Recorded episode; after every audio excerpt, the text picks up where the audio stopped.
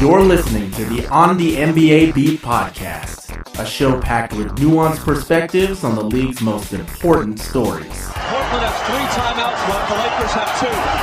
Bryant to shot. LeBron James with no regard for human life. Jordan.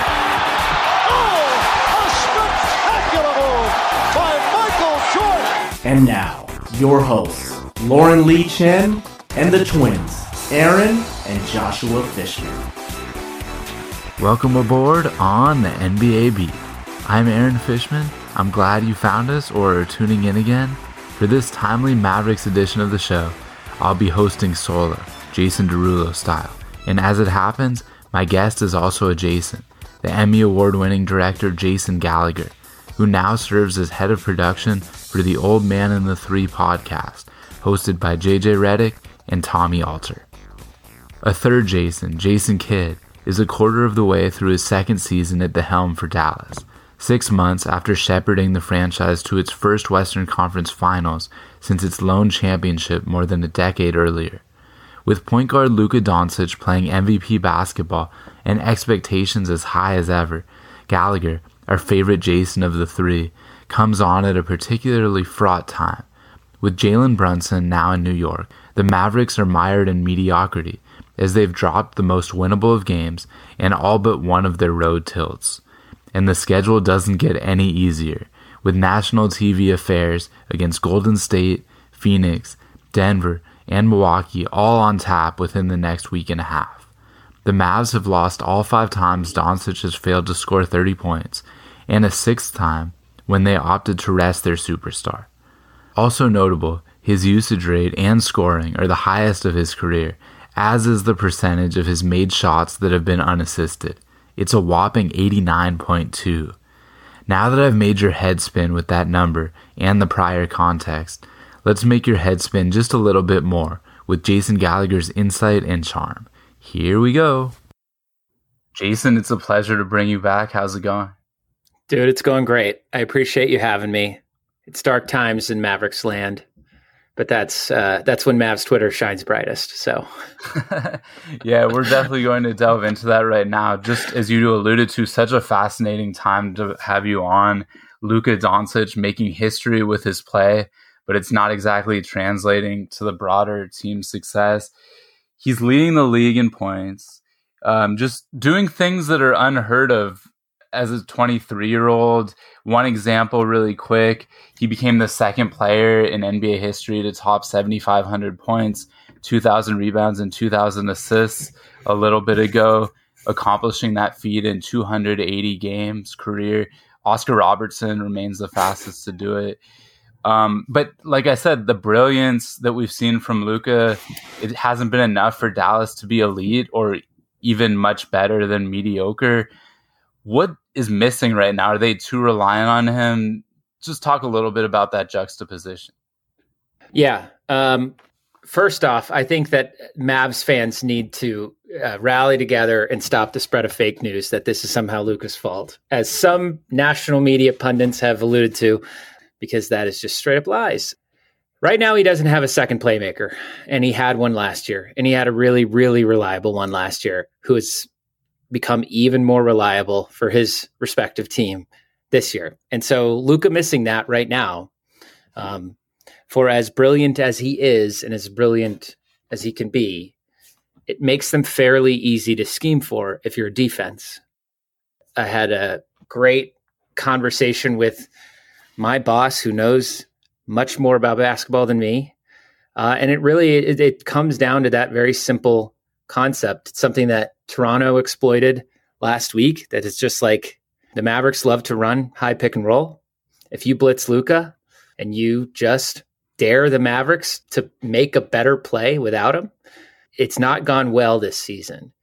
I believe that the shooting will improve, but I believe that the Kemba move is a result of not having a second playmaker. Spencer's just not that. he is about as good as an X factor could possibly be, and that's what you want. It's where he thrived last year. but as a reliable sort of playmaking second option, I think that we're coming to find that he's just a little too, he's just not the decision maker that Jalen Brunson was. Um, he didn't have the steadying sort of temperament that Jalen Brunson was. That was my biggest like what are we going to miss from Jalen most? And I was just like, he is just a person who doesn't get rattled. He's got a very even keeled temperament, which is which is very good next to Luka, who has a very passionate one. And so right now, if I were to bottle it all up, it is simply that the Mavericks are a very predictable team right now. And they don't have any other option, nothing to shake things up. And they need it. They need it badly. It's not on Luka. Luka's making the right place. Yeah, on NBA TV, I think it was Isaiah Thomas and Sam Mitchell. Yeah. They were saying some questionable things about Luka Doncic dribbling too much and then getting Tim Hardaway Jr. the ball at that near the end of the shot clock and putting him in a position to fail. Where I, it's like they haven't watched Tim Hardaway Jr. all season. Or, yeah. Or Luka Doncic and re- haven't really dug into numbers. I was just kind of baffled by a lot of that talk.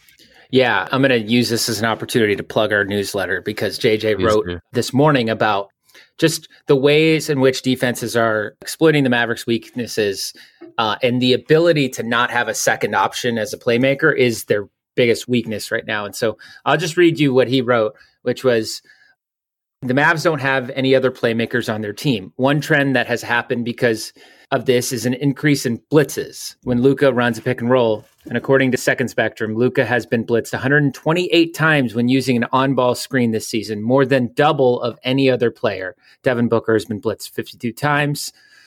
In fact, Luka Doncic has been blitzed 15 or more times in three different games, and no other player in the NBA has had this happen once.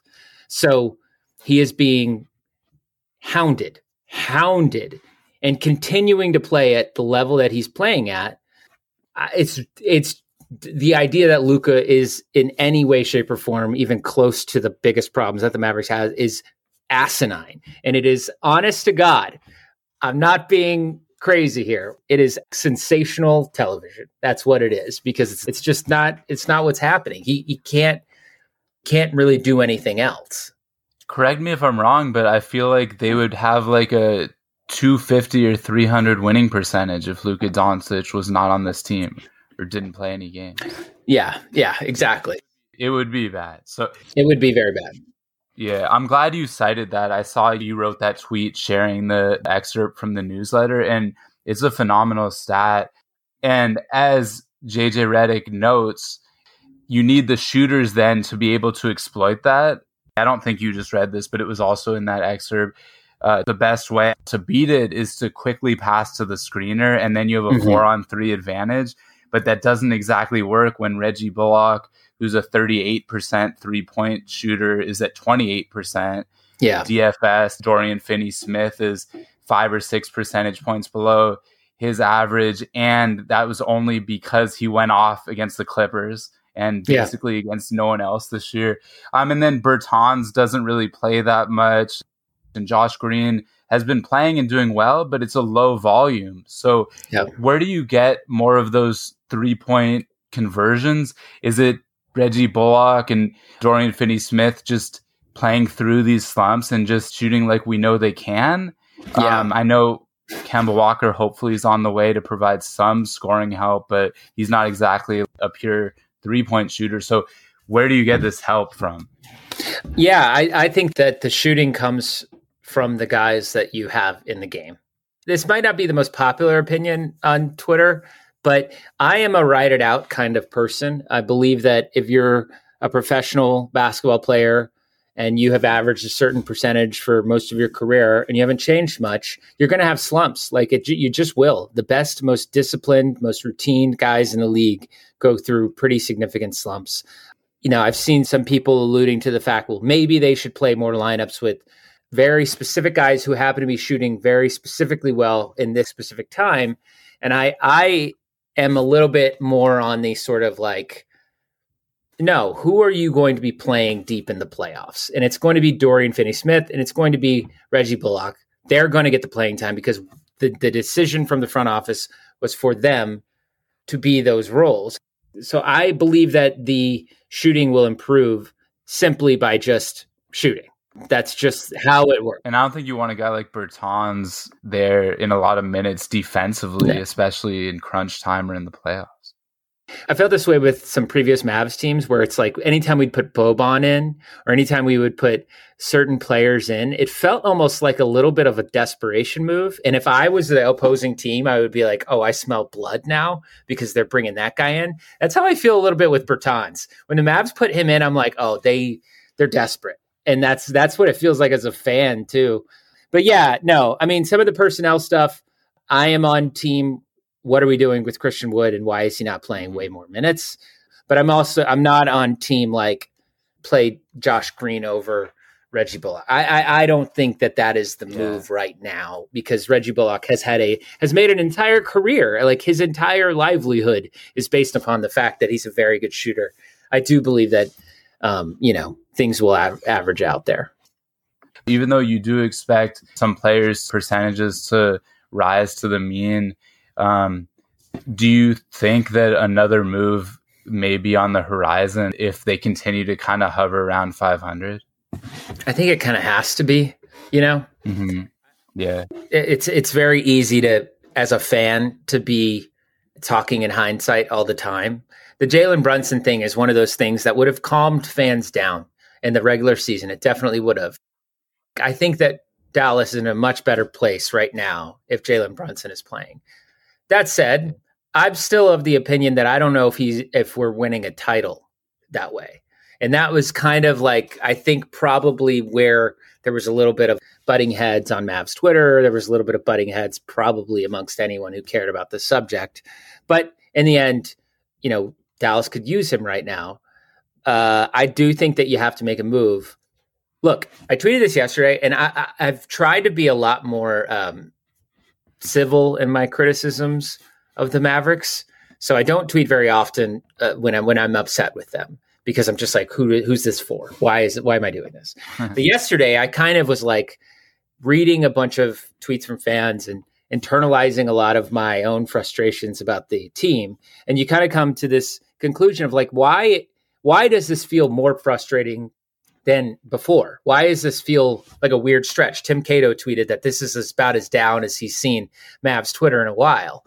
And I think the reason obviously making the West Conference Finals increases your your sort of expectations, but I also think that there's a level of like you have a generational superstar and and as importantly, you have a core that you've invested a lot of time and a lot of resources to developing that still feels like a work in progress. Like it doesn't feel, whereas other teams with cores that have stayed that connected, that have gone that deep in the playoffs, you feel so much better about. And and and it's just because because it's worth you you invest in things that you feel like are worth it. And right now it's like why does this not work? Why does this feel like it doesn't work? And and then why are we still why am I still watching Dwight Powell play if it still feels like he's trying to figure it out and I think that that is why fans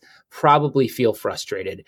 I do think you got Luka in the playoffs literally anything is can, it can happen. It, I guarantee you there yeah. is not a single team in the Western Conference Finals that wants to run into Luka in the playoffs. No. Nobody does. So you have that, but I do think that a move has to come. I think anyone but Dorian Finney Smith, honestly, I'm willing to say goodbye. Like goodbye. Wow. Like okay. I, I, I, that's how that's how I feel because I'm just like mm. I, I don't yeah. I don't see I don't I just don't see it. I, like Luka has drug drug a lot of teams to a lot of places. I think he could do it. I think you could do it again. You know, I don't think losing some of these players are going to like be huge detriments to the team. So yeah, clearly there are some big problems with the team, and I don't want to come off as an apologist or making excuses here. But if we're being realistic, it's only a quarter of the way into the season. Mm. As you just mentioned, they made it to the Western Conference Finals last year. And you look at the Western Conference and it's so bunched up. So they're really not that far out of it in terms of record. It's just not really looking too good right now in terms of results. There are a lot of close games. Mm. They've been like 50 50 in close games, have had a lot of bizarre games. They beat the Clippers after blowing a 25 point lead, and then they barely hung on when Reggie Bullock scored all the points he scored all season in the fourth quarter, basically. um, they had that weird game against the Nuggets, that halftime thing. Well, how you how you feel, know how to explain that? How you feel about the if you're a Mavs fan, how you feel about the Mavs says more about your own personality than maybe the Mavs. So so that is that is yeah. just kind of how it is because my counter to that as a natural pessimist is like the Mavs have had a pretty easy stretch over the last few weeks. It's yeah, it's going to get a lot worse, and it's going to get a lot worse. A lot of back to backs, a lot of things like that, and the fact yeah. that they have not been able to capitalize against some of these mm-hmm. games that have were supposed yeah. to be gimme games. Like yeah. I'm not mad at Jason Kidd for resting Luka against the Rockets because theoretically the Mavericks should be able to beat the Rockets without Luka. and that's how you build that's how you find your jalen brunson's like really like jalen brunson started thriving when Luka sat so yeah that's my natural pessimist view i do th- like it is a wild western conference right now like as wild as i can honestly remember it and so anything can happen and we have one of the best three players in the league i think mm-hmm. so so that's optimistic but the pessimistic view is like dude we've we've not we've not hit even close to the hard part of our schedule yet. So yeah, no, that's definitely fair. And uh, they, of course, they face Milwaukee twice this year, and the second time is again in about a week. So mm-hmm. there's really no rest for the weary for them. I'll be at that game, by the way. Oh, really? That yeah. should be a good one. I think my I think my boss is calling that game. Oh, nice. Yeah. Right as you were saying that, though, and and uh, I was just thinking um about some of these losses. Forgive me, I just have to mention these. They're really bad on paper. So they lost to the Pelicans without Zion or Ingram, the Magic without Paolo Banchero, the Wizards without Beal and Porzingis, and the Nuggets without Jokic, Murray, and Gordon. And the Raptors without Siakam or Barnes. Yeah. Um, they're nine and 10, even if you have three of those, that would be 12 and seven, which would be a lot more respectable. And there's, of course, the home road disparity. They're eight and three at home, one and seven on the road. So these numbers aren't going to cut it. I, I want to move to happy talk for a second. And I don't yeah. think it's unreasonable because, of course, Luka Doncic is one of the few names being mentioned as an MVP contender provided that uh, the, the Mavericks can start playing better basketball collectively. I'd love for you to just outline for me some of the tangible ways in which he's improved upon his play last season because from what I can tell he's playing better than he ever has right now. Yeah. Yeah, I agree completely. I think that what I like from what I'm seeing about from Luka is this sounds really ridiculous, but I feel like he's getting the spots that he knows he can score efficiently more often. I used to watch him last season, and there were times where I was like, "Oh, you're shooting this shot because it feels like you're bored." Like, you know what I mean? Like he's like, "I just yeah. posted up twice. I guess I could do it again." But where's the fun in that? That's what it feels like sometimes when you're watching him. And this year, it feels like I just posted up twice and it's working. I'm going to do it until I like they do something different. And so mm-hmm. I feel like his decision making is a lot better. I do. I feel like he is, um, you know, that that that to me feels better, and I think that that comes with some confidence. Like it sounds so silly, but his free throws being better is such a big deal. It's like such a big deal for as to why I think he's improved, why I think his shooting at or his scoring averages are up. Like that to me is just the small details that make or break certain games. And so I've really enjoyed that side of things. Um, it's hard to talk about the season as a positive, but yeah. he is just playing on an MVP level mainly because of the that decision making. Mm-hmm. It's just on another level right now. Again, out of these blitzes, he's making the right passes. I mean, he's doing everything dead on and then some. He's making passes that like you didn't even think were possible. Yeah, it's just those little things like that. I mean, he was already amazing. He's in shape. Yeah, that's that's Luka being the the issue is it's just never it was just never like crossed my mind watching him this year. If you watch every game like we do, probably it's just like never crossed your mind that Luka was the issue. Um, and trust us, like Mavs fans, they love beating themselves up. They'd be the first to say it, and he's just out of control right now. I don't know. I'm yeah. speaking. I'm speaking very like vaguely, but it's really hard to like. It's really hard. I mean, what are you? What are you seeing? I can give you more specifics on what you said because um, the numbers really bear it out. Some of the things really jump out to me. Like for instance, so he's second in free throw attempts per game. Only Giannis is ahead of him, and he's never been even close to 11 attempts per game. Last season, he was I think around seven and a half. Another really interesting thing to me, and um, his three point percentage is a little bit down right now, but if you look at his two point percentage and that goes to the efficiency and the decision making, it's the best it's ever been at over 60%. Last year it was 52 and a half. Yeah. So when you're getting those good looks and getting to the line, it just helps you so much. And that's how he's not even really attempting many more shots, but he's now upwards of 33 points per game. So that just goes a long way. Have you been able to tell too that he has better conditioning just from being busy in the offseason with the Slovenian national team? Can you tell, even though there's a downside that we'll talk about where he's been fading a little bit um, in the second halves of games? Yeah. I mean, he looks he looks better. Like it's it's sometimes it just it it physically looks like he's uh, in better in better shape. Thinner face, I, not as puffy. Thinner cheek. face. I have a take on on that a little bit uh, that I'll just share right here. I'm not. I don't think I've said this publicly.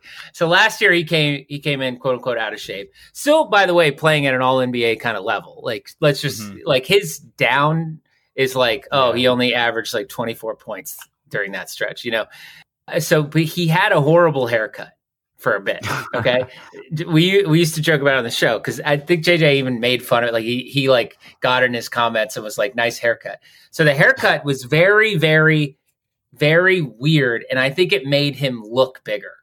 Anyways, that's that's that's my aside. If you go look around November, December of last year and go look at some Instagram pictures, I'm telling you, it's just if you want the data, there's the data. Um, in all seriousness, yeah, I think he just generally looks thinner. I, that's that's the best I got. Yeah, but I, he I is fading, like... like... you said. He is fading, but that has to yeah. do with the that has to do with the toll he's taking just on the team. Yeah, definitely. You can come in in amazing shape, but be relied upon to such a, a ridiculous extent. Um, it, it's not only minutes, which are up. He's over 37 minutes per game, second only to Donovan Mitchell this season, but it's also what you have to endure throughout those minutes. So he's creating for teammates. He's scoring a lot. He's taking the punishment, like we said, getting to the line that much. And so it takes a toll. And I want to read to you the fourth, just the quarterly numbers.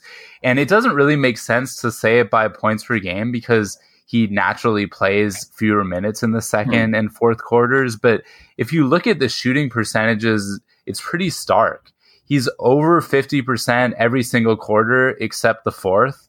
And in the fourth quarters, he's 37%. Wow. So in first quarters, 52%, up to 61% from the field. In second quarters, 50% in the third quarter. And then just such a drastic decline in the fourth quarter at 37%. Another way I can put it, he actually plays a minute more in second halves than first halves yet he's averaging 18.2 points and 4.8 assists in first halves, but down to 14.3 points and 3.3 assists in second halves. Yeah. Yeah. So just such a heavy load. His usage rate is through the roof. It's outrageous. So I guess my question about that is is more needing to be done? Is it just kind of like what we've already talked about that guys need to play like they have in the past, and if they don't, then there needs to be a move, and that it's as simple as that. I think I think it's we have to demand more from this poor guy. No, no, I think it's as simple as that. I really do. I, I think it's like, look, the the reason why you love this sport is that it's a puzzle, and if the pieces don't fit, they don't fit. And it's like right now they don't fit. And and that's what it feels like. I know it's I know it's a little bit of a panic talk and I'm not I'm not saying blow anything up. I'm not saying do anything. I'm just saying that like the answer for sure, for a fact, is not putting more on luka I think losing jalen is enough. Putting putting more. I mean, and you're seeing him. You're seeing him insisting on staying in all of fourth quarters and things like that. My guy, you have to keep him away. Like he he will want to be out there for as long as he possibly can. I I just think that you know if the shots start falling from those uh, role players, the load gets way lighter on him, and then he starts playing better. It's it it, it that is the puzzle that you want to solve. How how do you get that out of him in the fourth quarter? Well, maybe he doesn't feel like he needs to create magic. It, I mean, it, it really is. I, I, was having a discussion like the further you get from last year's season, the more you're just kind of like, man, it felt like magic. But it was it was and it wasn't. It's like his guys are hitting shots. He now has the flexibility. The defense has to has to back off on the blitzing a little bit. He then can play a little bit more free. It is all this one big puzzle. And if those guys aren't hitting shots, and if he can't if he can't have another guy out there, another playmaker who could just make decisions, you know, he can only take you so far. It's fun. Yeah. It's really fun to to watch him try to make something out of nothing, but it's not it's not going to be fun when he never makes it to June in a Mavericks uniform. So yeah, exactly. It doesn't appear sustainable, and we got the news of the Kemba Walker signing within the last 24 hours. I think that might have broke this morning. Yeah. What realistically do you think he can provide for this team at this stage in his career? He was working out in Florida, just staying ready for that next opportunity, hoping it would come and, and it's come here with Dallas. Well, I think expectations have to be set the right way ahead of time, which is I was texting with a friend last night and he texted me, I told you about the Mavs because he predicted that they would be much worse this year. And he was like, they need shooters. And I said, well, they have shooters. They need playmakers. They need somebody who can play make. That doesn't necessarily always mean a high volume scorer. And so that's the expectation for me going in is like, I don't I'm not looking at Kemba to be this shooter scoring machine kind of player. Like I, I you're looking for somebody who can run an offense in a way where they they are a scoring threat, but they know how to they're seasoned enough and hopefully athletic enough that they can, you know, become a, a nice second option playmaker. And I know that's a lot. You just signed the guy and you're kind of like, you need to be our second option playmaker, but he kind of does. That is what I would be looking for if I were them. It's these possessions where it's running over and over again, and it's like your third straight play in which Luka has been doubled, and you've seen a brick or whatever. It's just sort of like, okay, let's run something different. Let's like try to just shake things up with this defense. And Kemba Walker, you know, I I personally like it. I, I kind of wanted him to do this a, a, a, while ago, just for that simple reason. He's a high, he's a high IQ player. Um, at least traditionally he was. And, you know, hopefully he's kept himself in good shape. But just the playmaking and the decision making, that's where it feels like, you know, the ability to let Spencer Dinwiddie be that X factor again. You know, it's it's just playing the role that you you sort of like are where you thrive in. You know, and I think yeah. that that right now, I think right now it's like you're trying to get Spencer to play a role that I don't think he thrives in. Yeah, this is how I think about it. I'm curious to hear your opinion on it. And this is going to be way oversimplified and, and inexact, but I guess from afar you could think of it as like Dinwiddie is taking Brunson's role this season, even though, as you pointed out, he can't be that same guy. It's just not in his DNA, but he's kind of been forced to take Brunson's role. And then is Walker kind of having to then take Dinwiddie's role? From I, I see it. I see it flopped. I, I see it as switched so a little bit. Just Dinwiddie. Just stay being Dinwiddie. Be Dinwiddie. Yeah, like I've, I've said this has to be like a poor man's Brunson, I guess. Just like a, a little, a little a little bit, and, and and but just on the on the calming, like I said, the, the sort of calming decision making front. That's that's where you need him. You don't need him to score 19 a game. Um, it would help. Certainly, definitely would help his his score or playmaking ability. But it is sort of like, look, just from like a, a, a shrewd terminology standpoint, it's sort of like every team needs an X factor, but teams don't need two. And it's like Spencer Dinwiddie and Tim Hardaway Jr. are two X factors. And I just feel like they're just that's too many on the floor at one time to kind of yeah. like because because you're just sort of like guessing at at times with those guys. I know Tim Hardaway Jr. has not been as as good this year, but nothing would make me happier than than Kemba, you know, coming in and just sort of steadying things so where yeah you know other guys can kind of fit back naturally into their roles because you're noticing a lot of like trying to facilitate coming from other guys where you're kind of like do you do this? Even dorian a little bit it's like is this you is this what you do? You you you're doing that now. And and and it's it's kind of it was they don't but seem uh, it, comfortable you, necessarily. No they don't seem comfortable but you get why they're doing it. It's because they're missing yeah. jalen. And right. that's the part where man i over i whiffed on that so hard. I thought you know what? We'll be fine without him but it, it it's so clear why Dallas is not fine without him. And when Luka got injured, he was huge um, in that role. But then even when Luka was back, it just I think it helped so much to have those three guys: Dinwiddie, Luka, mm. and Brunson. And even though Dinwiddie's not a primary passer, he can distribute. But right now, it's mostly just Luka and, and Dinwiddie doing the distribution. Stay tuned. We'll be right back with more show.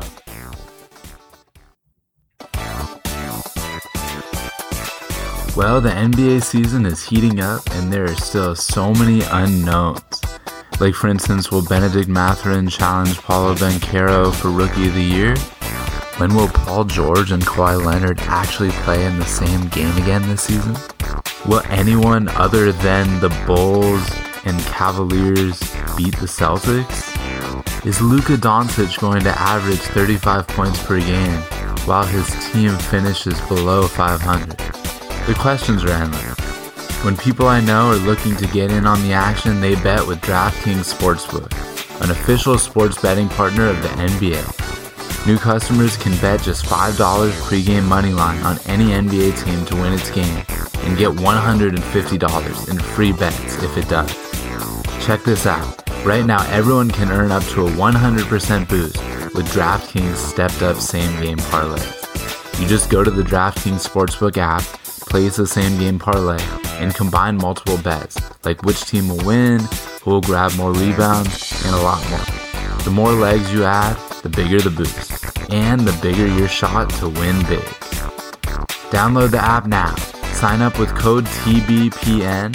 Place a $5 pregame moneyline bet on any NBA team to win its game and get $150 in free bets if it does.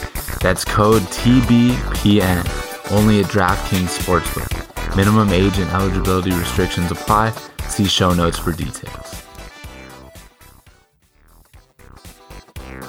Hey, this is Justin Rowan, host of the Chase Down podcast, and you're listening to On the NBA Beat. You just mentioned Tim Hardaway Jr. It pains me to ask you this, but if you can indulge me, can you just delineate how bad he's been, Tim Hardaway Jr., and is there any sense of how we can get him back on track? Uh, I mean, it's that's a tough injury to come back from. I mean, that's that's kind of it. If it, when you're does looking at it, not from look healthy to you, or or no, he does. It, like looks. Yeah, I don't. I I don't know. He he he looks. He physically looks like the same player. Um, yeah.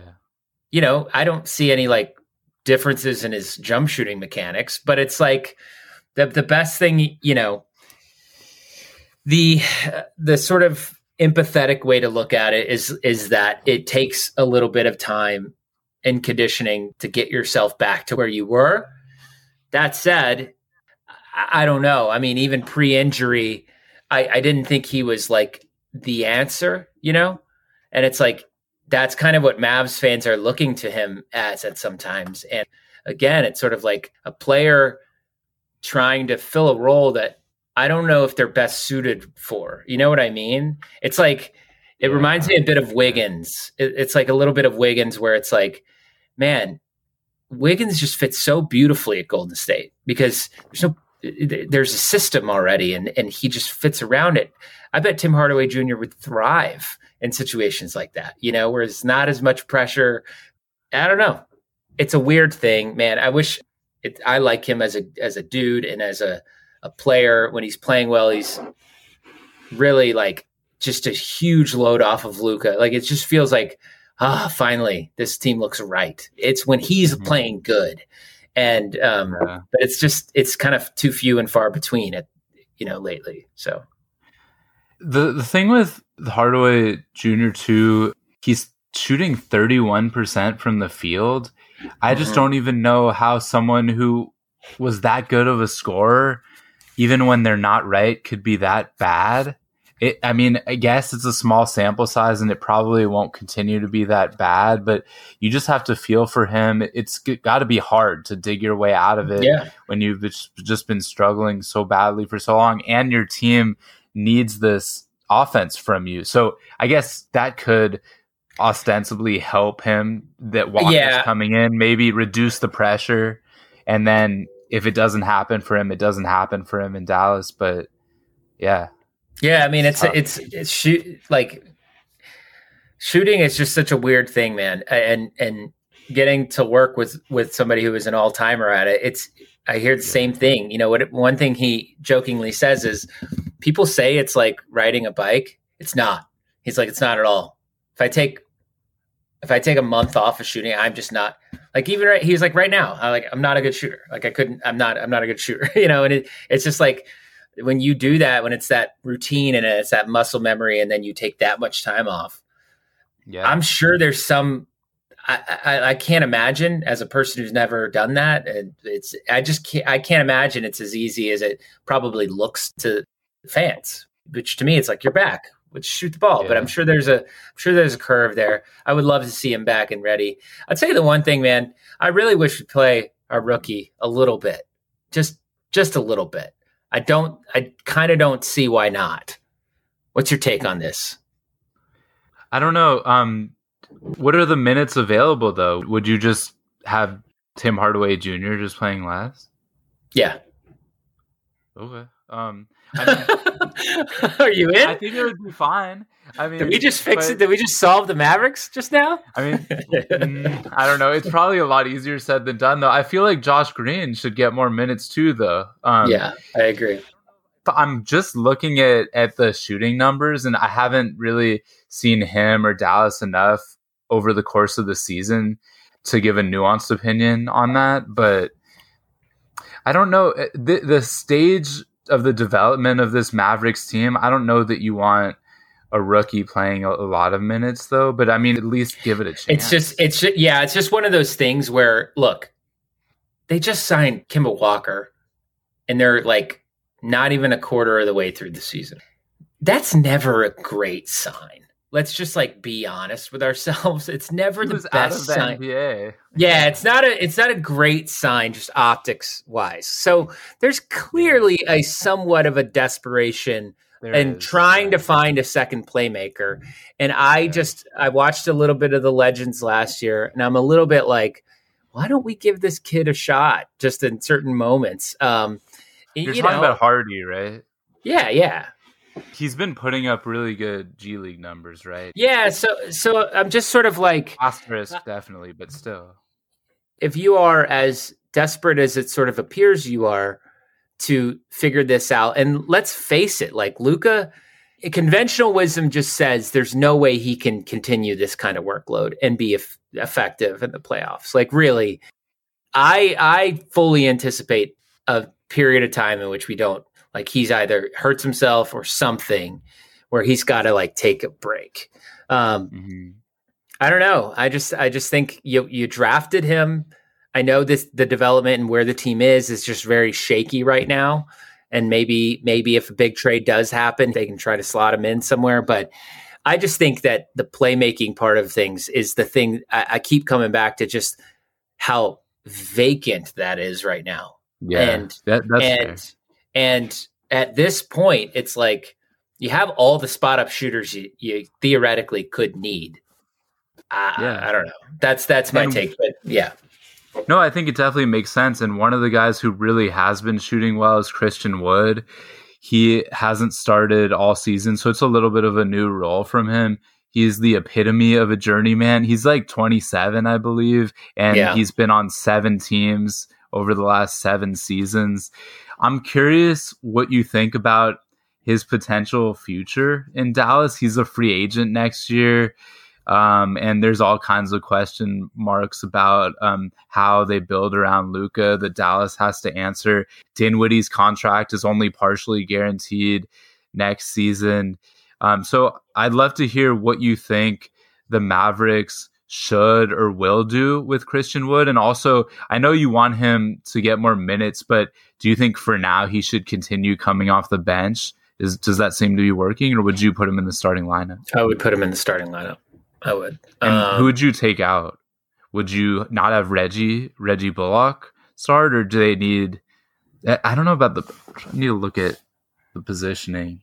So yeah, they've shaken things up so much lately in the starting it's lineup that confusing. So Tim Hardaway Jr. got his first start of the year against the Bucks out of necessity. Didn't help. Shot No. two of eight from the field, and it was only because Bullock was resting.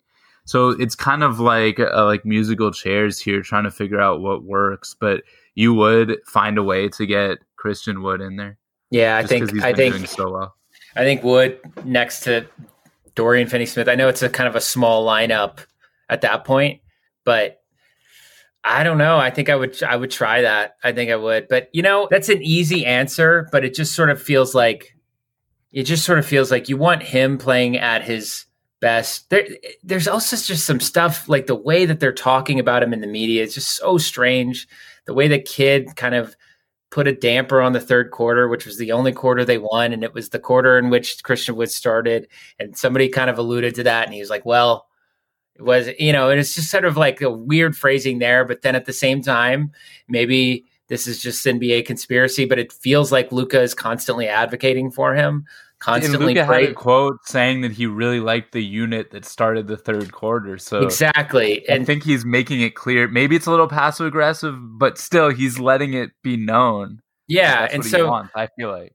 Yeah, and so that that's a little bit of it, and I just sort of sort of like I know that defensively it's not the best, but I just feel like you find a way to start him.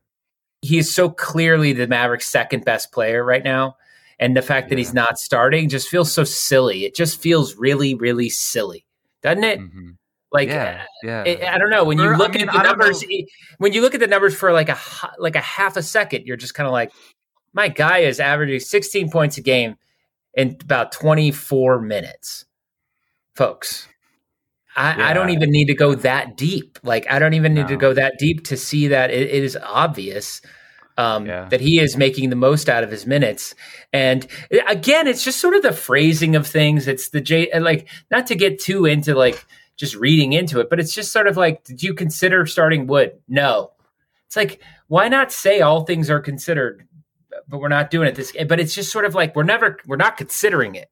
Like that's a strongly worded thing to say, and that's a part where I maybe there's some annoyance on the coaching staff's part with the media constantly asking about it. But I don't know why you even bring him in if if it's not to start. You know, you starting Dwight Powell is just no championship team. That's not going to happen.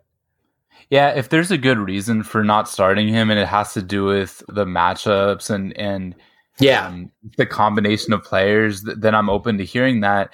Um, and I don't necessarily think it matters if he starts or comes off the bench, as long as he's playing more like 32, 33 minutes per game relative to 25, 25 But minutes. have they have they enough. explained have they explained it like you said if there is a good reason Yeah, then sure but I've have they given any because the reasons right now is well you know so and so had it going and it's like No, I haven't heard an, an adequate explanation. But I mean, the one that I can guess possibly is maybe that he wants them to him and Luka to be staggered, maybe because, like you said, those are the two best players on the court at any one time. They just the play right they just now. play completely different roles like you can't sta- like it doesn't make sense to stagger them in my opinion it's like staggering LeBron and AD it's like why would you do that Yeah, I don't. I don't really know. Not that. Not Um, that Christian Wood is Anthony I Davis. I I'm mean- just saying.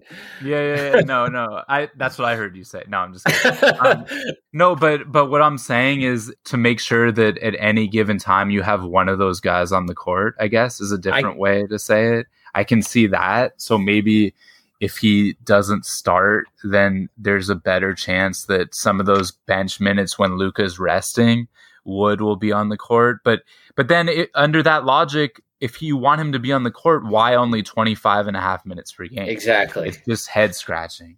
it doesn't make a ton of sense. I mean, like, look, I've seen on Twitter some some discussions about his defense and stuff like that, that possibly being a key contribution. But I just am sort of like, well, yeah, I guess, but like our options are limited, even though they're not. We have a lot of bigs, but the options are sort of limited in that space. So I'm sort of like, I would rather Dallas just have great scoring and putting a little less pressure on Luka on that front than to than to like we know what the Maxi thing is. We know what the Dwight Powell thing is. We know its ceiling. We know where it can go. And so that's the part where I just am you're completely right by the way. It is the minutes more than the starting.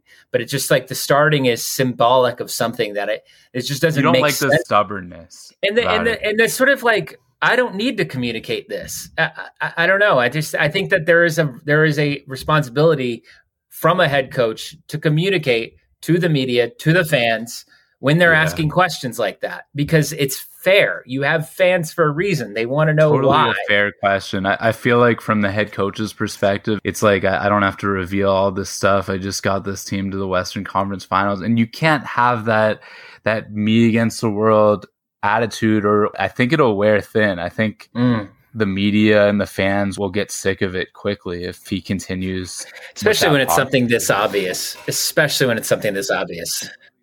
I only have one more question for you, and I, before I go into it, I really want to thank you again so much for doing this. It, it's been an absolute pleasure, and um, it will not be six years again between appearances.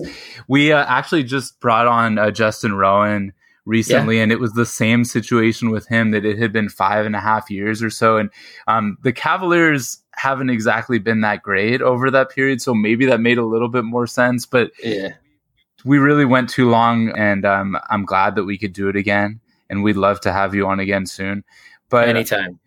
i thank you. I just wanted to follow up on that. Any more perspective you can provide on how you think the front office is going to move forward with with those guys i mentioned dinwiddie and wood? And just more broadly what are the biggest questions that they have to answer with regard to how they build around this generational superstar? Yeah, I love love this question. It's my favorite part of basketball sometimes. It's just thinking about team building. But I'll say I'll say that I usually refrain from very specific sort of answers because again, it's really easy and theoretical for fans to just sort of be like, "Oh, I wouldn't have done that." When it's like, I don't know, man. There were a lot of fans that were like, "You shouldn't pay Brunson." Like he's not, you know, I I was a little bit like on the fence about it. So it's really easy in hindsight to look back and be like, should have paid Brunson. But who knows? Yeah. You know, every single fan on my timeline, I don't care what anyone says, thought the KP trade was a massive win for the Mavericks, and it turned out to not be.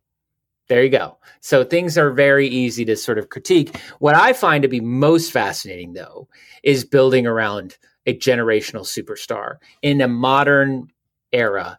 And if the Mavericks have the wherewithal to really understand what that is, because a lot of the criticisms I sort of had for Donnie Nelson and for Rick Carlisle was sort of like, we play a good brand of basketball, and that is what's appealing. But it's not appealing anymore. And so it's sort of like, how do you make Dallas an attractive destination? How do you build properly through the draft and then manage a team that wants to play with such a ball dominant player? Like there's so many moving parts there. And I really think that you kind of go the LeBron either Heat, Cavs, and you kind of give them the keys a little bit. And I know that sounds crazy, but it is a generational superstar we're talking about. And I'm kind of like, you sell the farm and you get one to two big names, and then the rest come dying to play. That's that has worked mm. so many times for LeBron. It's sort of crazy where he says, "I don't care if we don't have depth. Get me this guy and this guy." And then in the buyout market, this guy and this guy are going to want to come. And then all these people are going to take pay cuts to play with these three players. And that's how these sort of like generational superstars have sort of operated lately. And Luka just reminds me more of LeBron than he does of Steph, who's going to be incredibly sacrificial with the way that he plays, incredibly, you know, sort of just low key. I'm not saying Luka's not team first because he definitely feels like he is, but he he's a ball dominant superstar.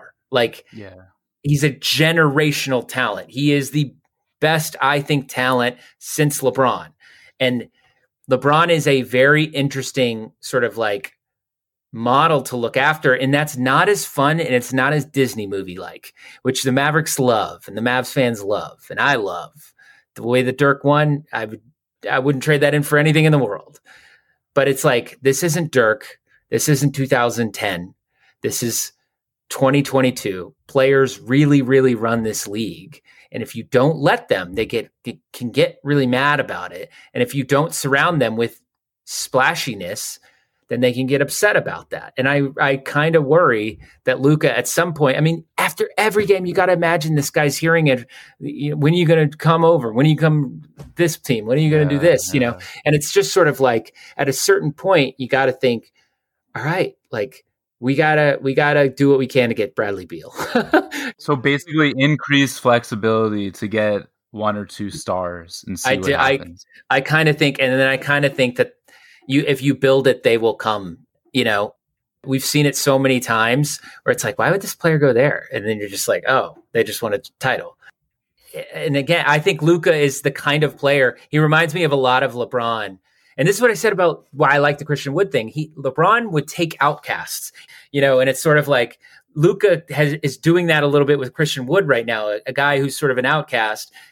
bring him over. We'll make him good. And I think that players would want to play with that kind of like, you know, we if we come home of ring chasers, that's a good thing for Luka, you know. And so that's how I would do it. And that's like it, it kind of kills me as a fan to say that, but I kind of think that's what it's going to take to get them actually over the edge.